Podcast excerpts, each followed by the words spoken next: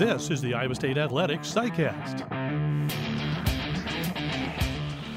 This SciCast is brought to you by Van Wall Equipment. Visit any Van Wall location today to test drive the full lineup of John Deere compact utility tractors with the power and versatility to conquer anything this season. I'm John Walters. Today's SciCast is our weekly roundtable discussion with our Cyclone Radio Network team. Eric Heft and Ryan Harklau join me to take a look back at a great win at Kansas State and look ahead to a great opportunity this week against number eight Oklahoma State. We hope you'll enjoy our roundtable discussion.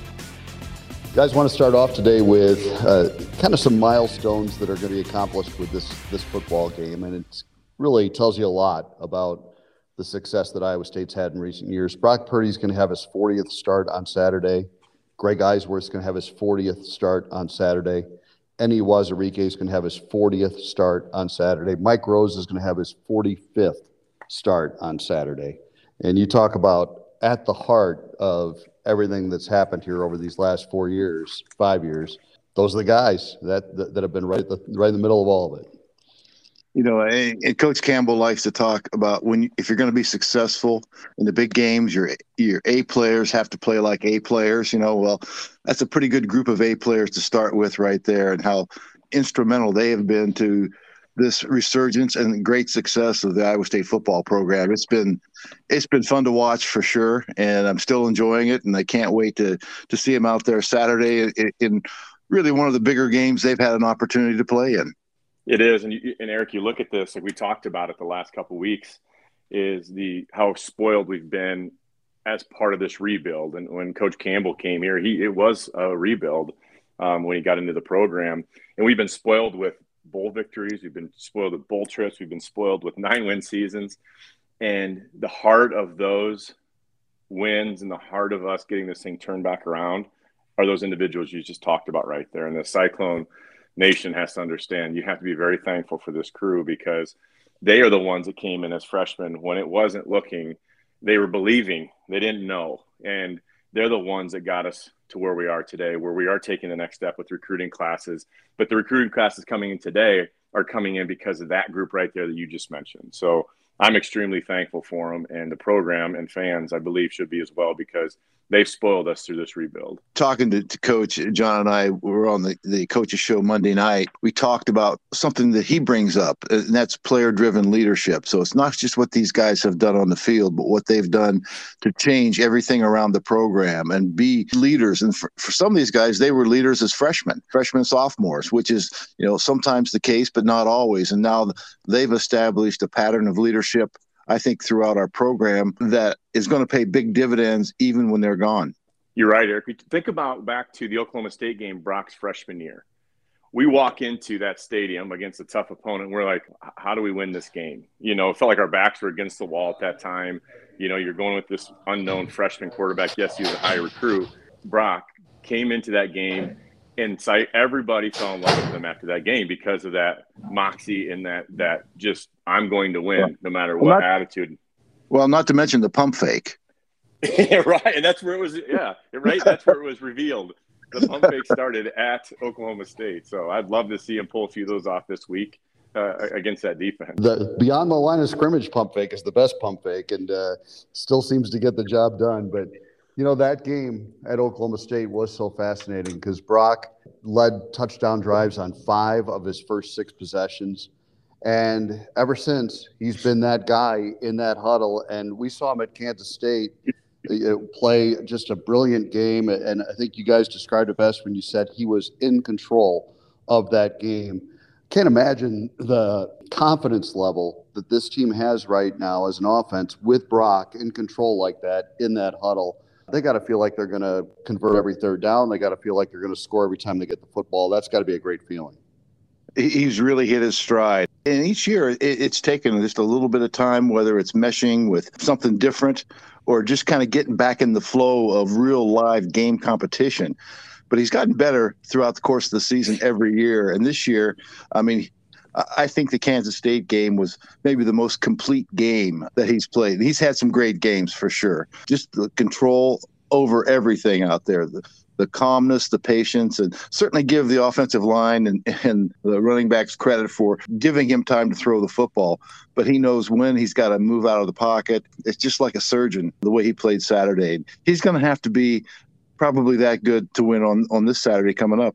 He will, Eric. I agree. He was he when you say calm, that that 18 play drive in the third quarter, that defense had no clue what was going to happen. They didn't understand if there was a run they didn't know if it was RPO. They didn't know if it was pass. Do I blitz? Do I not blitz? It didn't matter what they were trying to do. Brock had an answer for him, and I, I, I think that was his best drive in his career, where he had a defense on its heels. He's had some maybe bigger drives, you know, at key parts of a game. But when I say best drive, I I haven't seen a defense so confused, you know, in, in, in, a long time as I did that Kansas State defense on that long 18 play drive in the third quarter, which kind of put the game away because they ate up like 10 minutes of clock, took the whole right. third quarter from them, and any chance of a comeback from Kansas State in that one drive. So I agree with you 100%. He was on his game on, on Saturday. Today's sidecast is brought to you by Van Wall Equipment. Van Wall Equipment and John Deere are proud to support Iowa's farmers in the field and Iowa State athletics on the field. Oklahoma State has kind of had Iowa State's number despite that one win in Stillwater. Why do you think that is? Sports sometimes are about matchups, you know, and, and maybe Oklahoma State has been a tough matchup. I, I, I, I don't know that that's really true. The games have been close, and Iowa State's had opportunities to be in those games and win those games. You know, first of all, Oklahoma State, you know, if, if you go back over the evolution of, of, where the Cowboys were five, six years ago, I mean, they were an unbelievable offensive team and just okay on defense. I think the biggest difference is their defense and we saw it last year for sure. That was a really, really good defense that Iowa State played against down in Stillwater. And Iowa State really, outside of a couple big plays, for a long time had a hard time uh, really capitalizing, you know, against that defense. So, you know, I, I think it's the improvement of their defense. Their offense is always going to be good, you know. So they've become a more balanced team, and the more balanced you are, the more opportunities you know you have to win. I think Iowa State can match that balance this year. But once again, hats off to to Mike Gundy and the Cowboys because they've made a play when they had to make a play, and we haven't always been able to make that play in this particular game.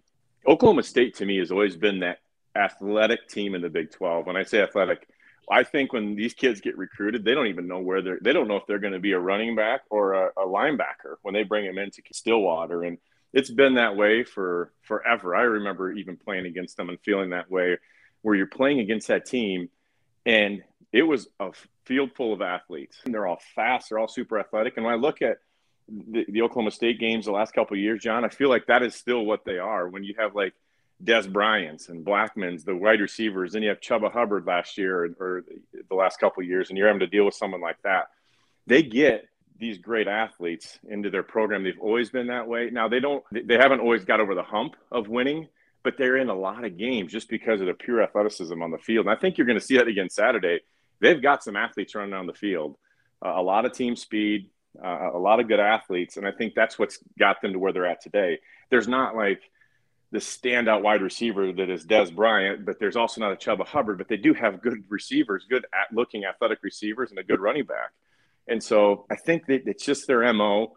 Uh, it keeps them in a lot of games. It's just their pure athleticism on the field at all times you know, it's kind of funny. I heard Gundy uh, talk the other day, and he was talking about recruiting philosophy. And you nailed it. That's pretty much what I mean. He's bringing in athletes, and he said we bring in a whole bunch of DBs. You know, maybe some bigger DBs or great athletes, and we'll figure out where to play them. You know, whether they end up being a linebacker, some of them they've ended up a defensive end.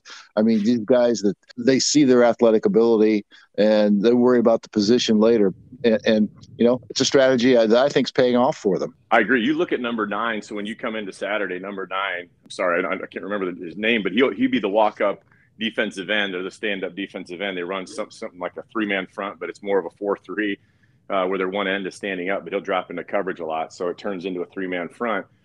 I believe he came in as a running back or something other than defense. He for sure did not come in as a defensive end. He just looks like a really good, fast athlete, and they found a spot for him because he's one of the best 11 players on their team, and they kind of slid him into a spot, Eric. And I think that's it. Kind of goes along what he what he was saying apparently in that in that interview because watching film, nine does not look like a defensive end. He just looks like a great athlete, and that's how they use him, just as a pass rusher in different situations, and they drop him into coverage like a DB in different situations. So, again, it's just they're a very athletic football team. Yeah, number nine is Brock Martin. You're exactly right in describing his athleticism. One thing that Eric mentioned a, a, bit ago was the balance that Oklahoma State always seems to have in their offense. I think if you went back over the last 10, 15 years and said, okay, which Big 12 team always seems to have pretty equal numbers between the rush and the pass, or maybe a little bit more passing yardage, but always can run the football, it's Oklahoma State. And you know, Chuba Hubbard's gone, but you know, LD Brown and Dezmon Jackson were going to be the guys. Then they get hurt and they go to Jaylen Warren, who transferred in from Utah State, and he's been great. They always seem to find a running back. And Jaylen Warren at 5'8, 215, really compact, tough, physical, durable running back. Last four games, averaging 27 carries and 165 yards. So it's going to be fun to watch this matchup of the running backs and the offenses to see which team has more success getting that balance and being able to run the football. That's something I'm really fascinated to watch on Saturday. Well, absolutely. You know, and Jaylen Warren is really good. I mean, I've been really impressed with him. He runs with, with such tremendous determination. He's not Deuce Vaughn, and he's 5'8, and Deuce is a little shorter than that, but he's 215 pounds, and he can deliver a blow. He's pretty elusive, but he never gives up on a play, and I've been really impressed watching him uh, over the last few weeks. I agree, Eric. He does look good. I think – where we have an advantage on Saturday, and I would say a big advantage is our defensive line against their offensive line. The last couple of games I've watched that offensive line, they're good and they're physical, but I just think how good our defensive front is is going to be a big key to this this Saturday is our D line I think can be very dominant. A lot of times they're not with two tight ends, even they'll go with five linemen and then five skill position players and they'll bring their tight end number 90 up on the outside of the of the formation, uh, right behind the tackle. A lot of times they don't put him up on the line of scrimmage, so he's not really there to enforce on the run. So our defensive line, I think, will have a big day on Saturday. Uh, I do believe we have a big advantage up front, and that's going to be key to shutting that run down and turning them into a one-dimensional team and make them pass the ball. I really love our defensive line. Uh, I think their offensive line's okay. I think if you flip it and it's like can our offensive line dominate theirs? And I think you know that's going to be the big thing. The running game is kind of the meat and potatoes of this matchup, if you will. But to be honest, I just think the winner of this game is going to be the team that has the quarterback who makes the plays and the fewer mistakes because I think there's going to be quite a few third and six, third and eight. Can Iowa State get enough pressure? Spencer Sanders is a good quarterback and he can make all the plays, you know, but he can also make bad plays too. And I think if you can influence him somehow, confuse him a little bit, get a little pressure, I think that's one of the real keys uh, to Iowa State winning this football game. But yeah, obviously, if you can run the football and get yourself in, in more manageable third down situations, the better off you're going to be. But but I think this this game really sets up in, in large part Brock Purdy and Spencer Sanders.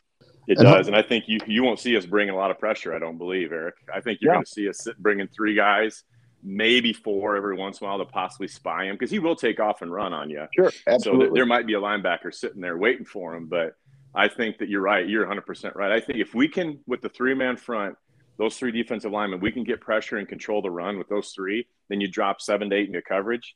That's where I'm excited about Saturday. I feel like we do have an advantage on that side of the ball. With it. we have that defensive line can be as dominant as I think they can be. Let's expand a little more on that, Hark, because I think you could probably pull back out the game plan that you had for Jason Bean. Obviously, Oklahoma State's a lot better than than Kansas was, but Sanders, to me, the biggest threat with him is that it's third and eight. He drops back to pass, nobody's open, and he takes off and runs because he's so fast and elusive that he can convert those third downs with his feet. But I thought Iowa State did a great job against Bean, who had that same skill set. And I totally agree with Eric. I would love to see Sanders have to beat Iowa State throwing the football because I think eventually you're going to get a couple picks. You're going to be able to get some game changing turnovers.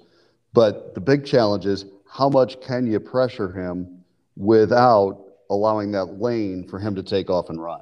A lot of their pass plays that they are running in, in different uh, route combos are deep route combos. They're 10, 15, 20 yards down the field, and they're towards the outside of the field. So a lot of times, you, you know, we've all seen this where Okie State will dump it into the flats, you know, wide receiver screens and different plays to the outside, or they'll go deep and do deep crossers. Well, what that does is it moves your linebackers out of the 10 to 15 yard, and they got to get 20. To, they have to get depth for pass protection. Well, what that what that does is if you're not in your lane as a defensive lineman, it opens up the middle of the field for uh, for the quarterback to run. And I think that's where we're going to have to be really disciplined. I think that fourth guy we're talking about may be a linebacker sitting about five to 10 yards deep.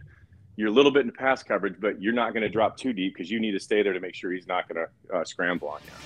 Cyclone fans, I've been telling you about Authentic Brand's superb Cyclone gear. But did you know that Authentic Brand by TCB Companies is an official outfitter of well known companies and organizations, including the iHeartRadio Group and Learfield? The style and comfort and great looks of Authentic Brand gear will give your professional image a boost. Outfit your personal and professional life in Authentic Brand gear. Guys, this is, uh, I'm saying this half jokingly, but is Matt Campbell pulling a little bit of a TJ Otzelberger on us and just playing one center and four guards and saying, okay, we're just going to run? All of a sudden, the offensive line uh, is four guards in the center, and it's kind of fun to watch. I mean, Jarrod Hufford, I think, was was a nice addition. And what's what's great is that Matt Campbell said Trevor Downing has been grading out really high, but feels like that offensive line is kind of finding itself right now. The rhythm with which they're playing, I mean, offenses be able to find that rhythm. And I think the cohesiveness of that group only grows over the course of the season. I know we had several guys back, but different positions for a couple. And, you know, of course, uh, Downing missed last year. So there's a whole bunch of new things, even though familiar faces, but different places. And I just think that they're really meshing right now. They understand what the guy next to him and the guy next to him are capable of doing. And I think that's that's probably as much as anything. Plus, I, it's a pretty talented group to start with.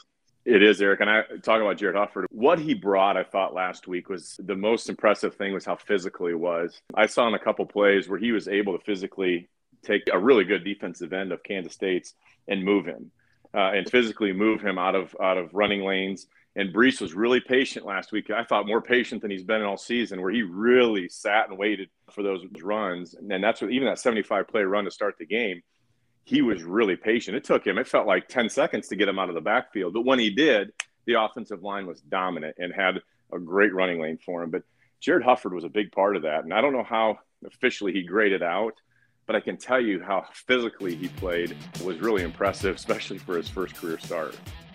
On Football Saturdays, our John Deere run of the game is brought to you by Van Wall Equipment. Nothing runs like a deer, especially when supported by the team at Van Wall Equipment the Cyclones' John Deere dealer of choice. You know, we asked Derek Schweiger at availability on Tuesday's press conference. He was asked about what advice he gave to Hufford as a guard who's moved out to tackle himself and done that effectively. Derek's done the same thing. And he said a lot of times those, t- those big, tall offensive tackles that are natural offensive tackles rely on their hands and their strength and their, their long arms.